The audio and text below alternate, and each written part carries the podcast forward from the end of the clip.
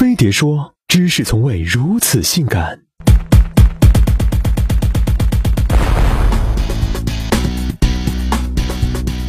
这年头给你打电话的，除了喊你回家吃饭的妈，让你记得充话费的幺零零八六，剩下的也只有卖保险的了。保险说白了就是一大笔急用的钱，当然要想拥有这笔钱，你得年年交一小笔的保护费。保险的概念最早出现在公元前四千五百年，埃及的石匠们通过收缴会费来支付会员死后的安葬费。到了一三四七年，圣克拉拉船船长与富人乔治·勒克维伦签订了世界上第一张现代商业保险单。一八零五年，保险和鸦片一同来到中国。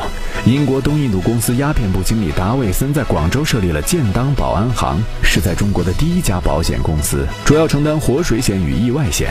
六十年后，中国拥有了第一家自己的保险公司——义和公司保险行。如今，保险产品不仅种类繁多，还特别新奇。中秋赏月可买。买赏月险，气温太高能买高温险，而且特殊部位也能上保险。乐坛天后玛利亚凯莉就花了十亿美元保美腿。日本著名女优冲田杏梨给自己的胸上了一亿日元的保险。可说起国人的保险意识还是很薄弱。在一项调查中，相比日本的五份，欧美发达国家的十份，中国人平均只有零点六份保单。而在全民保单中显示，国人最爱给孩子买保险，被保人中零到十七岁的孩子占了百分之三十五点四，但最需要保险的半百老人却只占了百分之二点五。还真是应了那句老话：一切为了孩子。在中国卖保险这事儿，嗯，是人就能卖，是人就敢卖。电销是卖保险最常见的方式，有保险公司直接向各大通信公司购买用户信息，信息越完善，价格就越贵，而这些号码都归公司所有，电销员也只知道头尾。他们打起电话来，那叫一个勤快，一个不接就打两个，今天不接就明天再打，接了一个没买，那就天天打呗。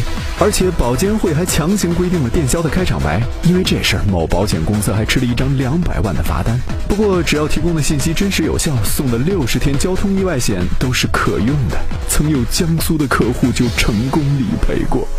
买保险理赔最关键，不过理赔可没那么简单，很多保险公司都是理赔外包，也就是由专门做赔偿评估的保险公估公司来处理。这些公司的人最会玩文字游戏，抠字眼儿可是基本技能，让原本就不多的赔偿金变得更少。完事儿后他们又能拿到提成，所以理赔难，理赔慢，你懂的。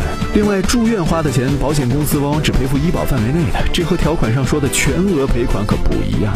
不仅如此，户口要是农村的，那就只能拿到城镇小伙的一半赔偿金，这让村里娃情何以堪呢？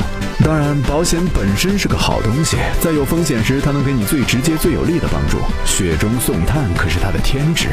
但在中国，保险变了味儿，让人们都不敢买保险。那么，你呢？